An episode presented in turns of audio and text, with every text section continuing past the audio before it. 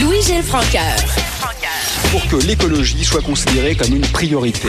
Le seul environnementaliste capable de confondre les climato-sceptiques. L'expert en environnement, Louis-Gilles Francaire. Donc, c'est la confrontation d'Ottawa avec les provinces conservatrices sur la question de l'évaluation environnementale que tu veux aborder aujourd'hui, Louis-Gilles, entre autres. Oui, Antoine, parce que c'est fort important. Euh, D'ailleurs, j'imagine que Monsieur euh, Legault va en parler aujourd'hui avec Monsieur Kenney, effectivement, parce qu'on assiste à une fronde euh, conservatrice assez forte contre euh, le gouvernement Trudeau. En fait, le, les premiers ministres de l'Alberta, de la Saskatchewan, du Manitoba et de l'Ontario, en fait, quatre provinces qui sont non seulement côte à côte géographiquement, mais aussi politiquement parce qu'elles sont conservatrices euh, estime que les projets de loi avancés par M. Trudeau menacent l'unité canadienne. Écoutez, euh, je dirais presque que c'est de l'appropriation culturelle parce que je pensais que c'était le Québec jusqu'à présent qui était la menace à l'unité canadienne. Mais enfin, passons sous cet aspect du débat. non, mais effectivement, il y a, euh, il y a une saveur d'élection là-dedans entre conservateurs et libéraux, d'une part. Mais euh, M. Trudeau avait pour lui d'avoir un mandat très clair. Parce qu'à la dernière élection, M. Trudeau avait promis de réformer l'évaluation environnementale euh, pour enlever les changements que M. Harper avait faits à l'époque et qui avaient été dénoncés pendant tout son règne. Oui. Et ces changements-là, M. Trudeau a livré la marchandise et les a mis dans un projet de loi qui a été adopté par les communes. Évidemment, ben, il est majoritaire, ça pose moins de problèmes.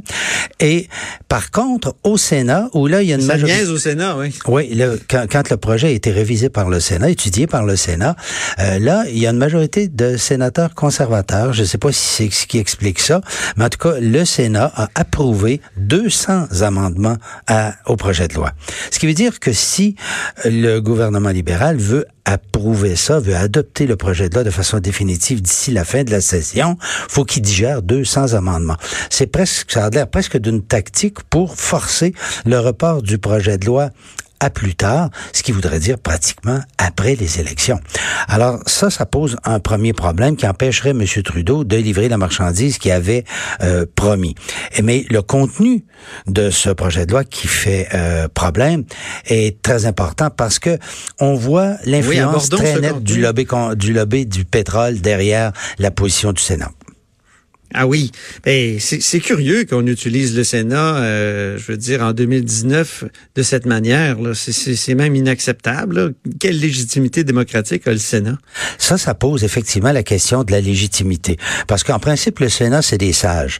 Et euh, j'arrive mal à comprendre que on puisse, avec un minimum de sagesse, remettre en question ce que le projet de loi prévoit.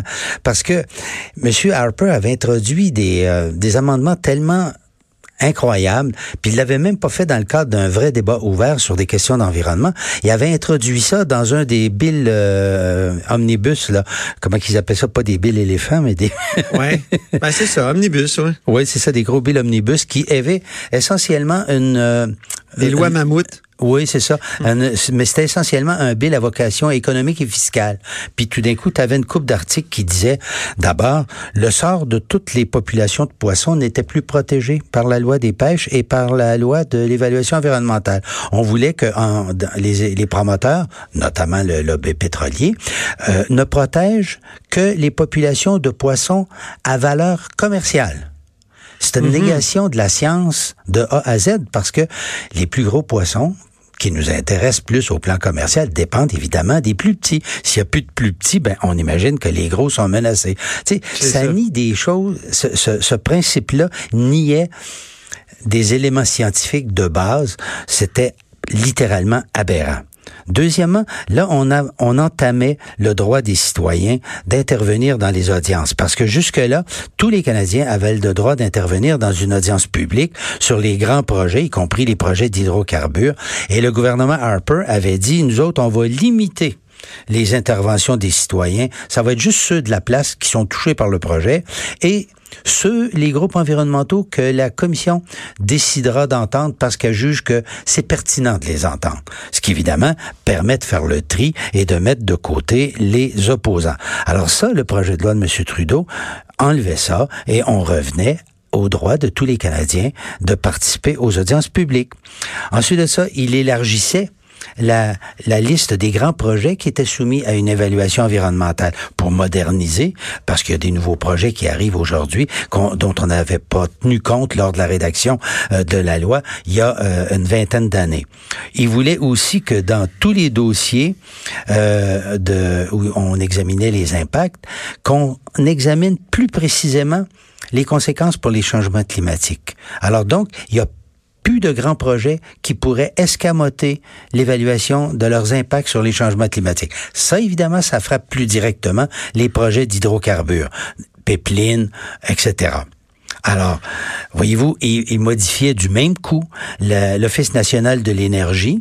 Il le remplaçait par une régie canadienne de l'énergie, mais les pouvoirs qu'avait l'Office national pour tenir des audiences, il les transférait à l'Agence canadienne d'évaluation des impacts, qui est beaucoup plus spécialisée dans les consultations publiques. Mais cependant, le projet conservait quand même, euh, je dirais, à, la régie, le pouvoir de nommer un certain nombre de commissaires. Donc, les, les, les gens qui représente en gros l'industrie parce que ces, ces régies ou ces offices nationaux sont très près de l'industrie. Là, on leur donnait quand même une place dans l'évaluation des projets au lieu de faire comme au Québec où on, on quand on nomme des commissaires sur un dossier, on veut que ces commissaires soient le plus loin possible du dossier pour être d'une neutralité, d'une indépendance totale. Là-dessus, je pense que le projet de M. Trudeau visait quand même à faire patte douce à, à l'industrie euh, des hydrocarbures, mais ça n'a pas été suffisant.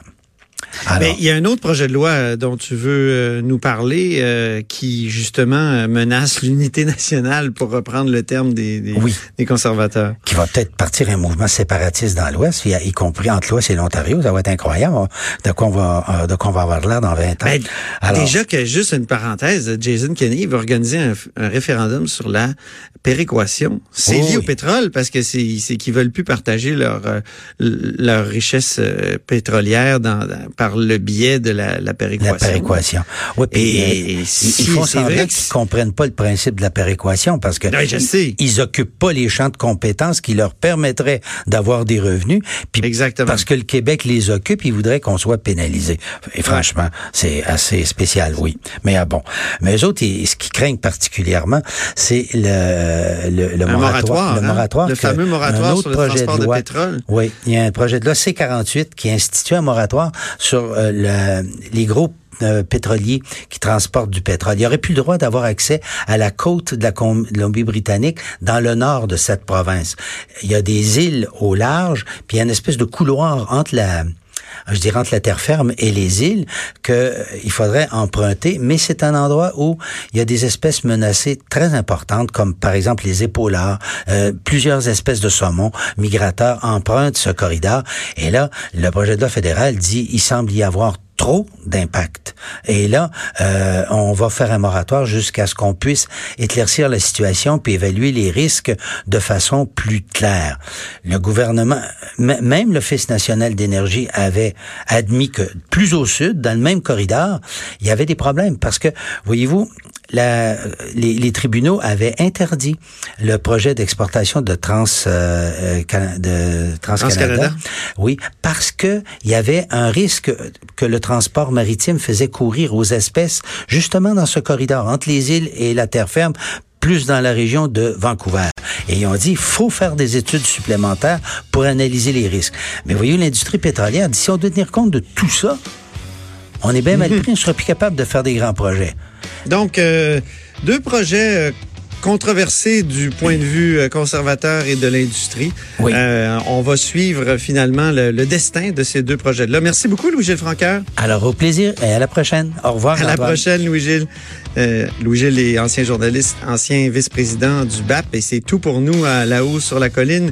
Merci à l'équipe, merci à Joannie Henry à la mise en onde et Alexandre Moranville à la recherche et Véronique Morin qui est productrice de contenu euh, à QMI. Sophie Durocher suit avec On n'est pas obligé d'être d'accord. Alors à demain.